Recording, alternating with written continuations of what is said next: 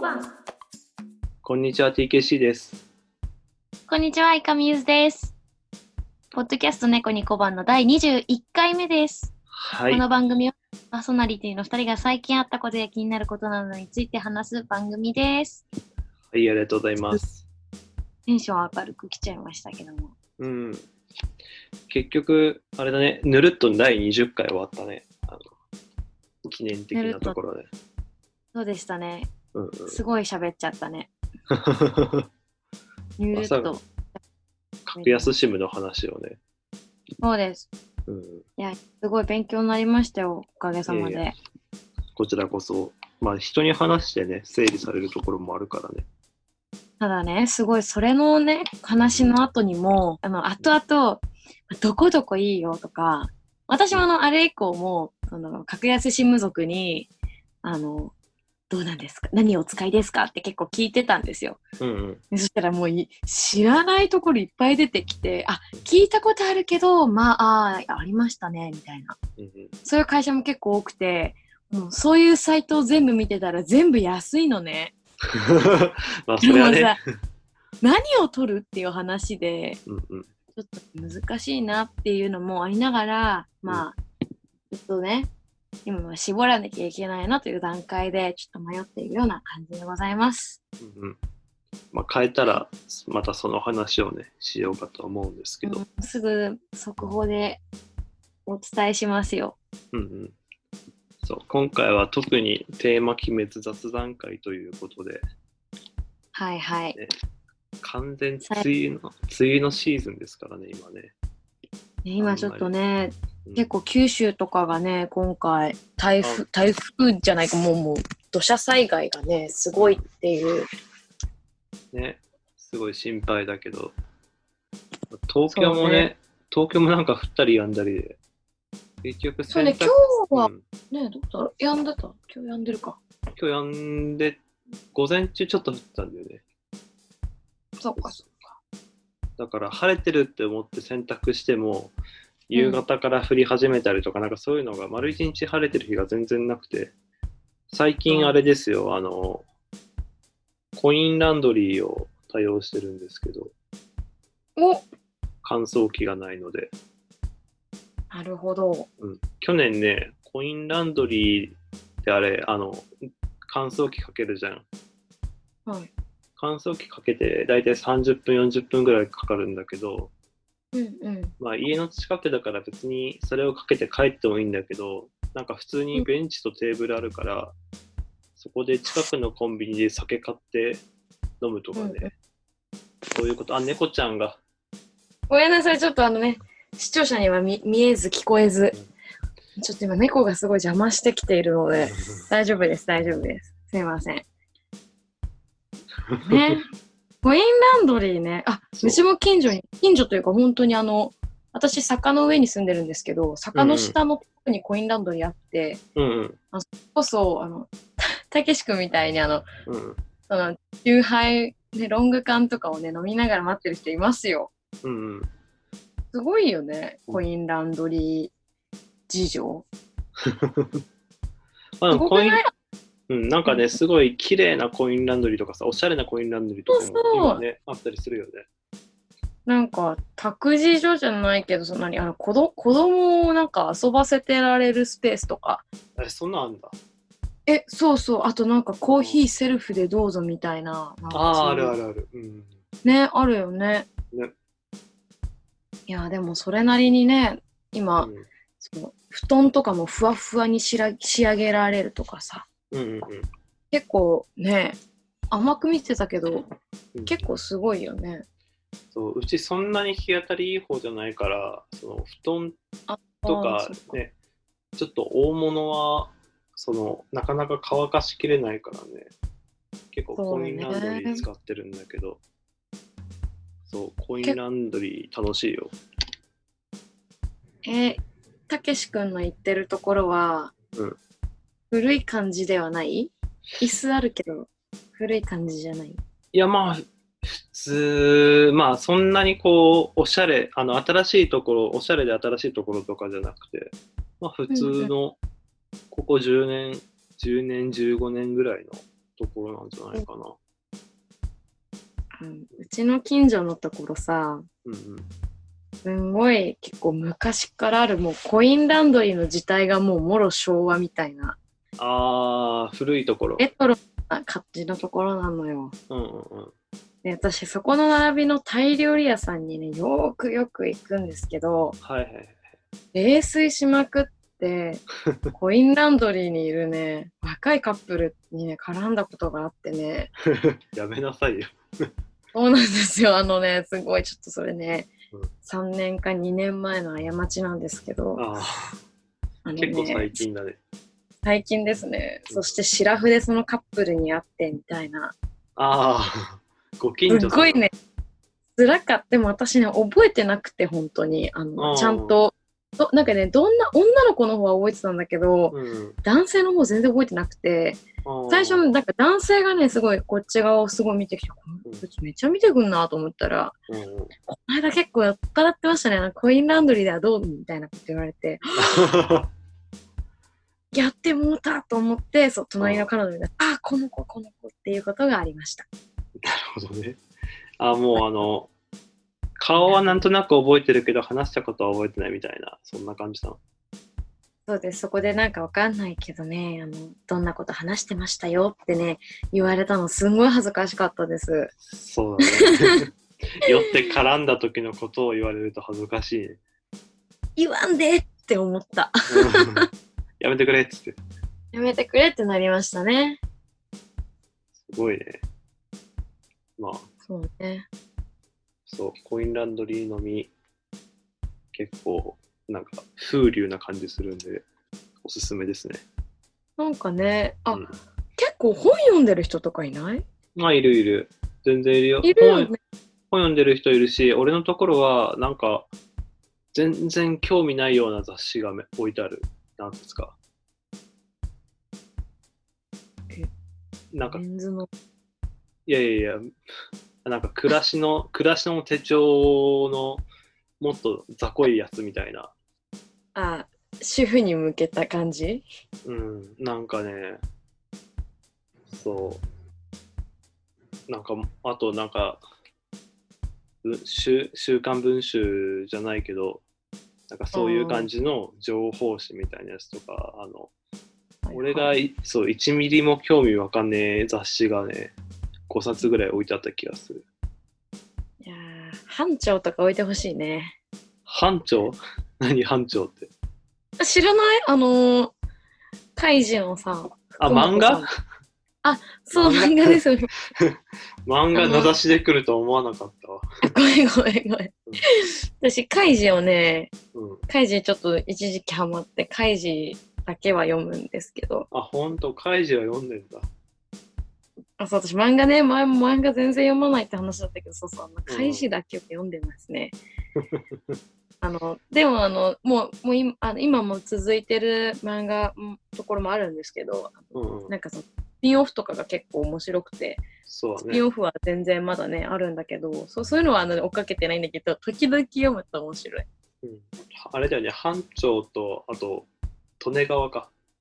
利根川ですねう。んちょっとこれはね、ね読んだことある人にしかわあかんないけど、まあもう、あの、おすすめですよ。そうそうそう。いいねよ。俺、俺、班長と利根川の話もできるよ。本当あのね、うん。え、これ今日雑談会って言ってるけど、なんかすごい、大丈夫かないいのいや別にいいと思うよ。いいのえうん、班長さ、私、まあ、班長っていうのはあの、あれだよね。あの、知ったの国でね、あ、そう愛そしうて。る人じゃん。カイジのなん、カイジその、その、なんだ、ギャンブルで、帝愛グループ主催のギャンブルで負けた人たちは、あの、借金を負うんだよね。借金返済のために、あの、地下を建設のためみたいな感じで、地下でこう、強制労働させられるんだよね。うん。でその強制労働をさせられてる、まあ、労働者なんだけどその班長さん班長さんっていう人がいてその人はあ、まあ、お一応同じ立場であるんだけどその労働者をまとめる立場の人ちょっと上うのんくらいの人がいて、えっと、そこの中のあのその地下、地下労働、強制労働所の中で使えるペリカっていう通貨があって、はいそれをこう働くともらえるんだけど、それをこう、かなりこう、難しい額。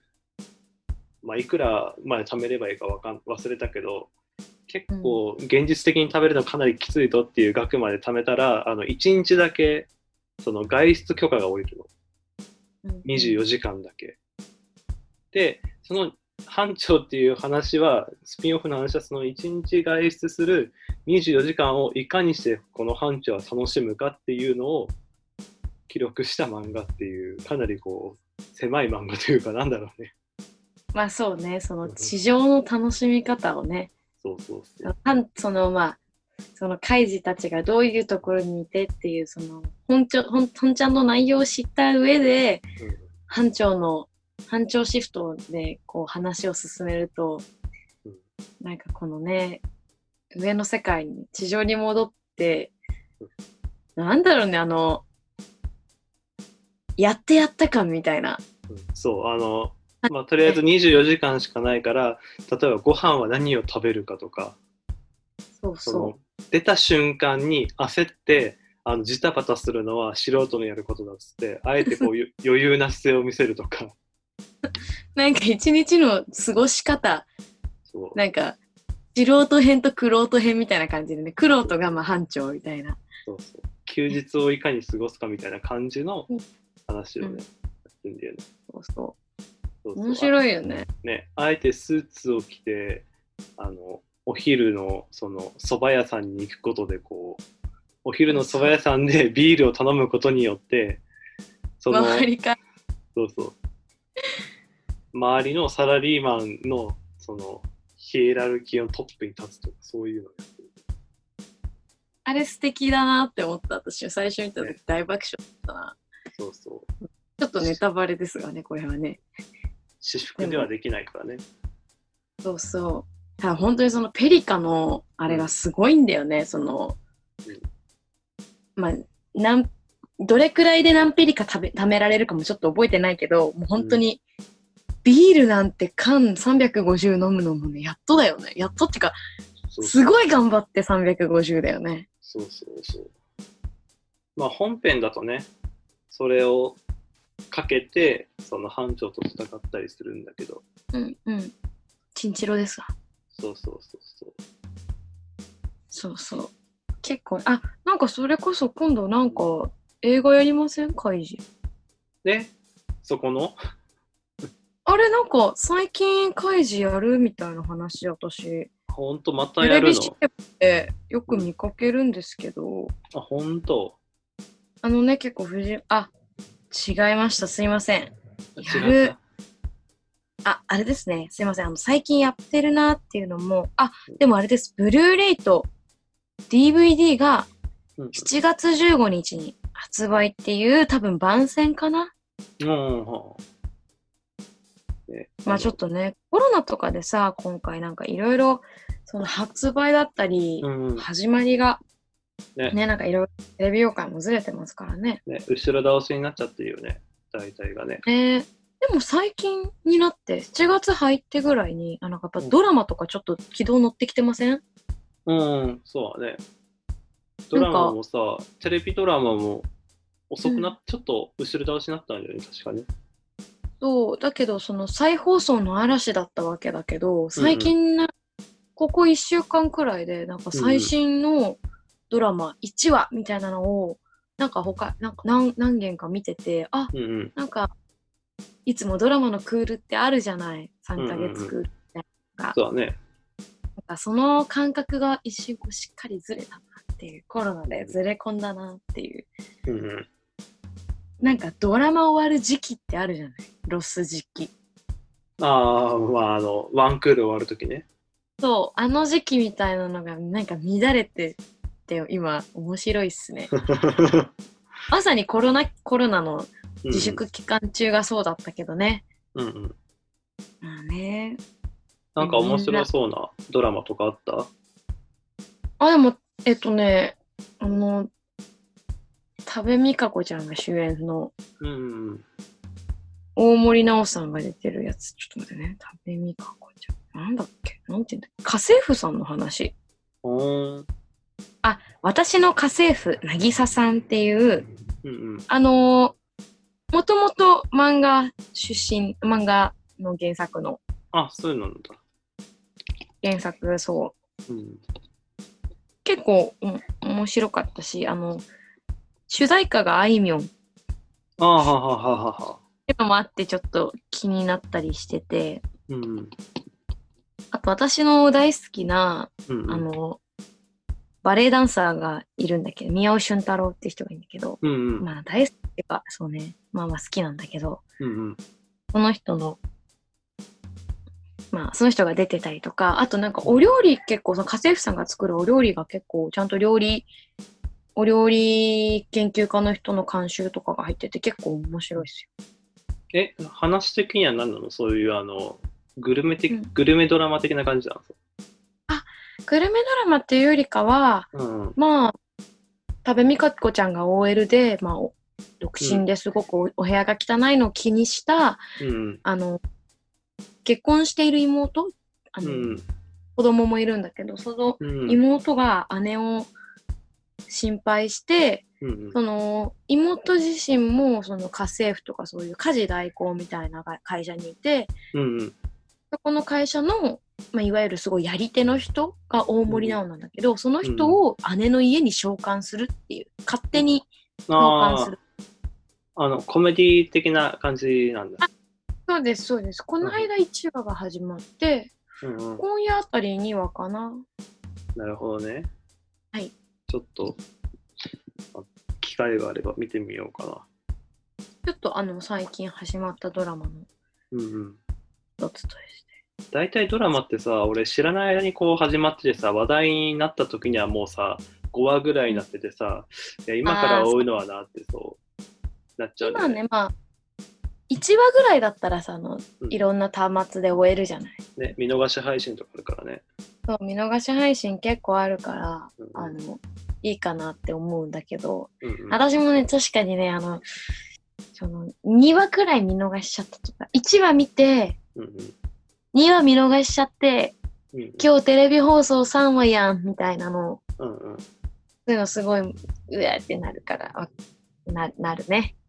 そうそうだからなんだっけ前去年話題になったやつあれだあの「あなたの番です」とかああそうそうそうもうそれ去年か。そうそうとあれかはハマもっ俺見てないんだよねそれもマジですかそうそうそうそう。だから気づいたら、もう結構終盤の方でっていうので。まあ、あれは確かに、うんなんか結構伏線回収だったり、ダミーもあったり、うんうんうんうん。そういうので結構ね、あの、ね、あれはツイッターが盛り上がったんですよね。あ考察のツイッターが。あ。あれなんか片桐さん出てたんだっけあ、ジンさん出てますよ。ああ、そっか、ギージン出てたんだ。そうですギリギリに出てましたね。まあまあ、そう。そういう好きなこうお笑い芸人とか俳優出てるやつとかは結構ね、チェックしたりするんだけど、そうなんだ。そうそう。でもギリジン見逃したわ。素敵でしたよ。片桐さんもっとドラマいっぱい出てほしいな。ああね、うん。なんか、すごく、すごく私も好きだし、彼はうん。かっこいいよね。いや、今、あの、空前のラーメンズブームが来てさ、俺の中で。おお。ラーメンズって、まあ、小林健太郎関連作品って全部 YouTube が、YouTube のさ、公式チャンネルで全部公開してるんだよね。うん。そうそう。それで結構追って、今見てて。いいですね。そうそうそう。あの、小林健太郎さんのあの、単独公演、ポツネンのやつも公開されてるから、ちょっと、それもね、見直そうかなと思ってる。素敵だよね。私も、あの、彼がやってるカジャラっていう公演ああ、はいはいははい。うん。見に行きましたよ。あ、行ったいいな。あれだってすぐチケットなくなるタイプでしょ。カジャラとかって。うん、まあ、だけど、まあ、私は、まあ、なんかちょっと、劇場関係で、ああれしてたのもあって、ちょっと、あ、はいはいはい。いただいたりいただきましたけど、うん。いいな、梶原。いやいー、素敵だよ。うんうん。なんか、うんお笑い芸人、まあ、ラーメンズ、まあ、もともと好きだったけど、エレキコミックが好きだったからさ、ああ、ねそうだよね。そうそう。で、エレキコミックと片桐仁さんのさ、エレカタっていうユニットがあるから、それのライブはちょいちょい実際見に行ったりはしたんだけど、うんうカジャラとかもな、見たいなって思ったらもうチケット売り切れとかになって、まあ、カジャラ、その小林健太郎さん系かなり人気だから、かなりちゃんと追ってないと取れないんだけどね。そうそう。エレ方とかは割とね、取ろうと思えば取れるみたいな感じで。それこそさ、枠が広いじゃん、やり方は。うんうんあの、やってる、その、場所の収容人数もうん。ね、うっんてなるとやっぱ、カジャラは、プレイハウスとかだからね、ちょっと狭いもんね。あ、そっか、狭いんだ。そうだね、普通のまあ演劇箱みたいなとこだから、1000入んないくらいじゃないかな、1公演に。いやう、んエレ方も多分1000入んないぐらい。500、600を何回かあツアーでやるそうなんとか。うんうんまあ、カジャラはちょっとね、うんビーターも多いし、だよねまあ、出てる俳優さんがね、もう、もうね、うんうんうんもう、もう、すごい有名な演技俳優さんばっかだからね、うんあれちょっと、あの、見応えありすぎですよ、ほんとう。んあ、そう、エいやレキコミ私もエレキコミックの話、ちょっとしちゃうんだけど、あエレキコミックがどうぞさ、8月に単独公う演んやるらしくて、ちょっとそれは見に行あ、こうか今なと思っ年てて。の8月。そほうらそうそう。あの、もともとは、また別で決まったんだけど、まあコロナがあったから、あの、ちょっといろいろ変えたら、変更したらしくて、そう今回はう、んそう、下北沢本田劇場で、2回、2日間だけやるのかな。すごいね。ほんだか。うんうん。だか本ら田ちょっと劇、あ、本田劇ほんとだ場5、600? もっとあんの本田劇場ってどうだろ結構広ういよ気ね。になるけど、ちなみに公演は3公演、あ、結構あるあ、本当 ?8 月の2日間だけじゃないあの、なんか前日の前夜祭みたいなのも、また別であるらしいけど。本当だ。駅前劇場のと、まあ、うん本ちゃんのやつ、さん発表会みたいなやつは、うんうん25のソワレと26の投資だね。うんうん。ちょ3公演。っとそれは見に行こうかな。えー、素敵やん。うんあ今回配信もやんのかなどうなんだろうわかんないけど。あ今ね、それも一緒だよね、だいぶね。うんうん配信。あれ、ゆうちこゃのん間なんか配信ライブしたんでしょ、はいそう、せあの今月の3日に、あの、うんうジェントルフォレストファイブアンドシスターズで、あの、うんうん天王洲にあるキワっていうお店で、あの、やりうんあのもう無観客ライブでうんうんやりましたけど、もうね、なんか、カメラが、4K のカメラがはは6台か8台くらい入はっあ、てて、いいですね。すごかったです。もうチャンネルの切り替えもパッパッパってしてもらってさ、その、いっぱいこう、いろんな角度から見られていましたよ。うんなんかそのね、放送の分も私お家で見直してみたんですけど、うんうん、まあ画質が綺麗で、いいね。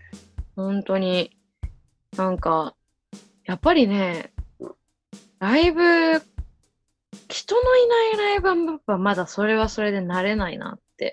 いや、なんかさ、曲と曲の間さ、あれこれなんか滑ったみたいな感じなんない、シーンなんとか、してじる。ゃんって終わったみたいな後に、まあ、うちの場合はそのリーダーが MC ですごくうまくつないでくださってるけど、うんうんなんかそれでもやっぱり終わった後ってこうなんか、うわーってやっぱ拍手いただいてたものだから、ちょっとね、そうそう悲しく、一瞬、シーンそうそう。ではみたいなさこのそうそうそう MC とその曲のなんねなんとも言えないよねね、リアクションがないと、あれ今俺滑ったこれみたいな感じにね。そうそうちょっぴなりますよねそうそうそう実際まあでもまああね、こういうのはしょうがないんですよ、多分もう。今は慣れるしかないかなと。それは、えっと、す数日間アーカイブが残るような配信ライブ。もうね、1週間のアーカイブだったので、10日までで終了になっちゃってるんですけど、うんそうそう、でも、すごいあのなんたくさんの方に見ていただけたみたいでして、うん。すごい、あの、やっぱりね、うんやっぱそのダイレクトな反応がやっぱコメントとかに来てるんですよ。ああ、いいね。こうすごい嬉しかったのは、あの、まあ、配信なので、ちょっうとん。アンコールってこうできないかったんですよ。あそうね。セルフそでうセットリスト組み込むしかないからね。そう、だから、まあちょっと、アンコールっぽい感じに、まあ、演習になってたとはいえ、うんうん。あの、楽屋に戻って、その、コメント欄を見たら、アンコールっていっぱい書いていただいてて、ああ、いいね。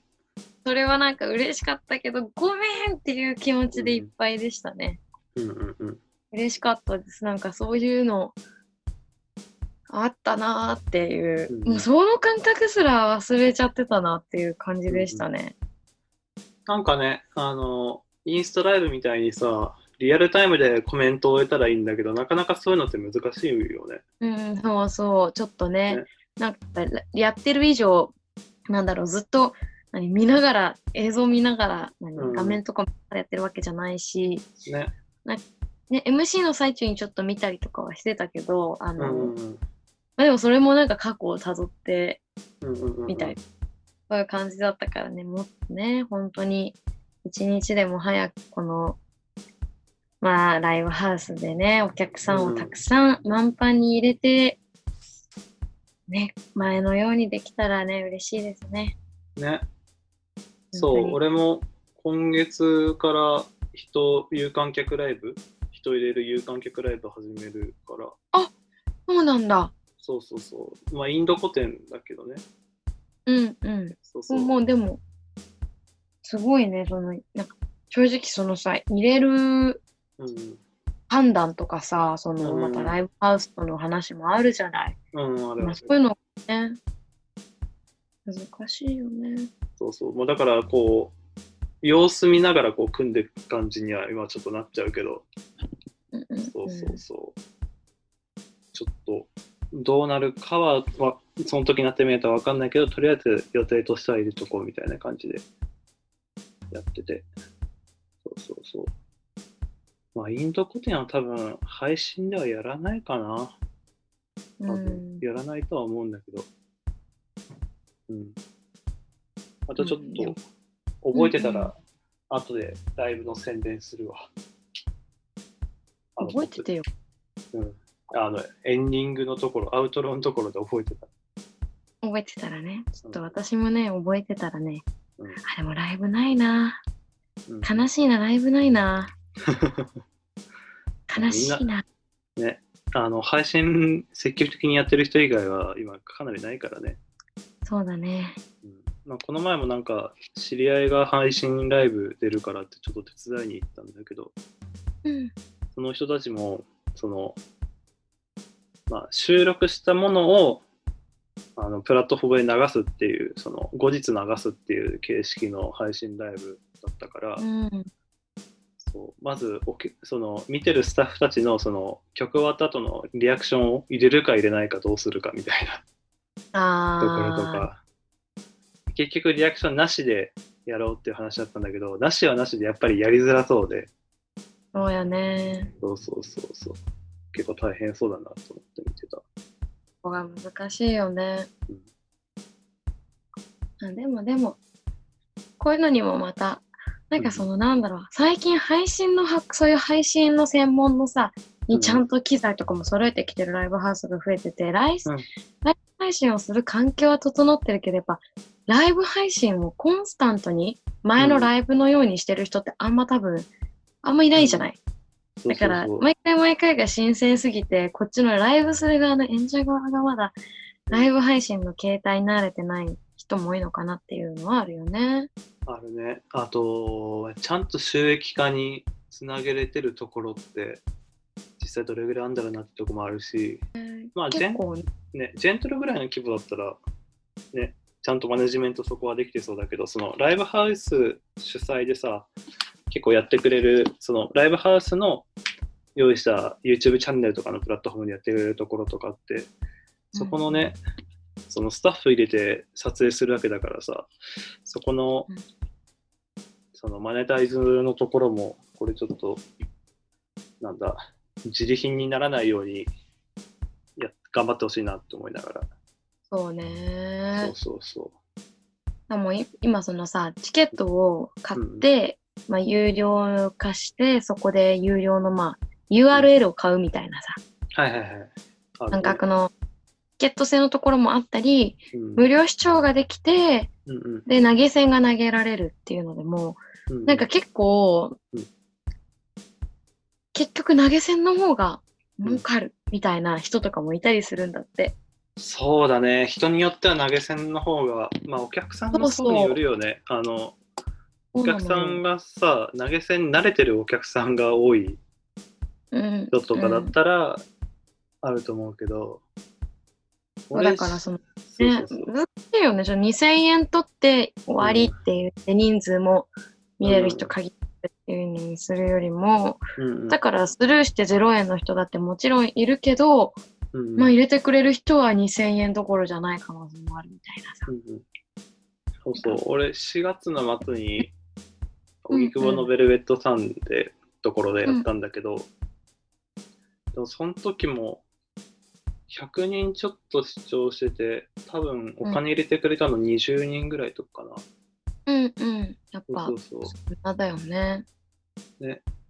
まあなかなかまあ YouTube のねスーパーチャットは結構 YouTube に持ってかれちゃうからねやっぱそういうのあるんだね。確かねでもよんツイキャス40%とぐからいそうあごめんねあめっちゃかべちゃった大丈夫だ。40%ぐらい。そうそうそうあの、ツイキャスさんもね、結構持ってくって聞きますけど、まあでも、うんうんそれはね、必要のお金だから、うんうんまあ、感じなんだけどね。ね。うん。なかなか、あ、この前、あれよ、加山雄三の、うんあの、加山雄三のね、その配信ライブを見て、うん。そう、めちゃめちゃ良かった。っていうか、ゲストが良かったから、すごい。小山雄三さん。うん。どんなゲストだったのあとね、去年からリリースした加山雄三、ちょっと待ってね、タイトルがね、えーあったの。加山雄三の新世界っていう、あの、2017年、3年前だ、3年前にリリースしたやつがあって、それが、あの、加山雄三の曲を、いろんなゲストが、あの、リミックスして歌うってやつで、あの、うんえーコラボした人たち読み上げると、パンピー、ももクロ、うん。うん。かかと、うん。スチャラスチャダラパうん本当ー、だ。ライライムスター、あとえ水曜のカンパネラ。ちょっと待って。サウエさんいいんじゃん。んサイプレス。サイプレスん。サイプレス最上の。 あと ECD とかね。すげえね。うん。がいて、そうそう。が、まあ、その配信ライブは、あの、そのゲストで入ってくれた人たちが、そのライブをゲストで来てくれて、えっ、と、その人たちがその曲ライブ、その曲含めたライブをして、えっ、と、うん転換中に加山雄三とその他の手空いてるゲストがちょっとトークトークでつないで準備ができたら他の人ライブしてっていうので一番最後に加山雄三が歌うっていうなるほど。なんか、あれだね。あの、生中、生放送のそうそう歌番組だね。もうね。そうそうそうそうそうそうだから「M ステ」みたいな感じで、そうそうそうだね。うんなるほど、なるほど。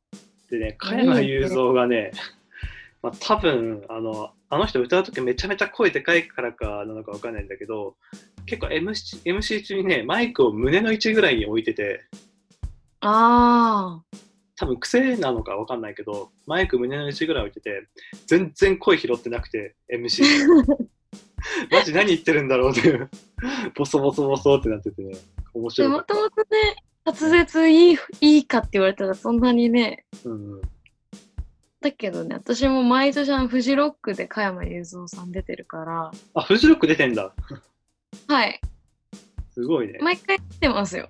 あもオールスターみたいな感じの枠で出てらして、う、いやーね、その大きいステージでやるんだけどもうなんかうん恒例すぎて、うん うん。加山さんだまた1年経ったなじゃないけ どそういう感じですよいつもだって、加山雄三80ぐらいでしょ、今。もうね今そうでしょもう御年って感じですよね今年。若大将。若大将じゃないけどねもはや今ね83歳だ、今。 13歳うんうん。イエーイすごいねだから、あれだ、あの、加山雄三新世界は、あの、80年、80歳記念で作ったんだね、多分ね。なるほどうんうん。でもすごいよなんかタレント業のほか音楽家としてギタリストピアニストウクレレ奏者画家としても活動してるってすごいねああ、へえすごい加山雄やっぱ三ねすげえな。横浜市出身でうんうん。横浜生まれは横浜茅ヶ崎で育ったのかな、やっぱ海の男なんだね海の男だよ。うーんほんとでもね結構私も仕事関係で加山さんあのフジロック以外でもね加山さんやっぱえお客さんもすげえ。え著名な家族、大悟とか千葉雄大いるんだ。親戚、と、と、透析って書いてあるけど。えとどういうことえ、今、ウィキペディア見てるウィキペディア見てるけど全然ウィキペディアのプロフィールの著名な家族ってところがあって、著名な家族ほんとだこの透千析葉雄大とかどこら辺なのもう透析って言葉知らないんだ。何これ、透析。まあ、とはい遠い親戚ってことだよね。うん。ね、びっくりだえ、わ。でもすごいよ。ごめん、千葉雄大の方に行っちゃったんだけど、うん。千葉雄大は、すごいよ。遠まあ赤。遠け赤だ。け血縁はなくても、うん。 あのーあの、画家のあの、藤田嗣治と親戚らしいよ。あの、血縁ではなく、なのに、あの、うん奥さんのとかになるからちょっと違うみたいなんだけど、うん、なんか、なん、うん。そうね。そうね。うんうんうんうん。すげえな。すごいちょっと、でも、加山さんのこと書いてない。遠赤。え待って待って。岩倉ともみ、え、え、待って待って。 岩倉智美なんだ。岩高倉祖父。高祖父って何ひいじいちゃんみたいな感じ。ひいじいちゃんの上かも。ひ、ひ、ひ、ひ、だって1883年に死んでる人だよ。待っそうて、だね。ね。ひ、わかんない。ねわかんないけど、わかんないけど。ど、すごいね、なんか。加山雄三、親族岩倉智美なんだ。ウケるな、なんか。ね、でも、大悟、大悟も遠い親戚ってね。まあね、しうんお父さんがね、うんまあ、内閣総理大臣のイメージしかないけど、なんか、話がよ予想外な方向に転んでいったな、これ。加山雄三がやばいっていう話になってる今。すね すごいな。ごいね。掘れば掘るほどすごいな。これうん。いや、でもすごいよ、もうさ。あ、うん21神道の親戚はあ、かなり遠いね。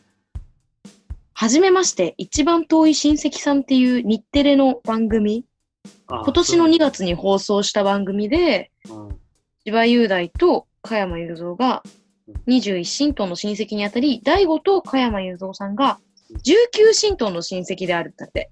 うんいやー、19神道は分からんえ、よ。 何わかんないよ。今、何の話してんの私たち。分かんねえ。加雑山談雄もす三ごいところ。ましたよ、も転がってったんすう。げえな。転がりましたね。とりあえず加山雄三すげえっていう話ですよ。そうでした。うん、そういうことになりましたね。そうだね。まあ今回ちょっと時間いい感じになってきちゃったから、はい。こんな感じで 加山雄三の話になっちゃったね。うんうん。加山雄三でしたね。うん、配信ライブからの加山雄三でした。はい。うんうん、他、なんか話しておくことはある大丈夫大丈夫。大丈夫ですかじゃあ、はい今回そういうことで、えー雑談会ということでね、アウトロ行きましょ結構さ、これ後から聞き返したら、あの結構項目合いそうだね。だって、そうだカねイジの話。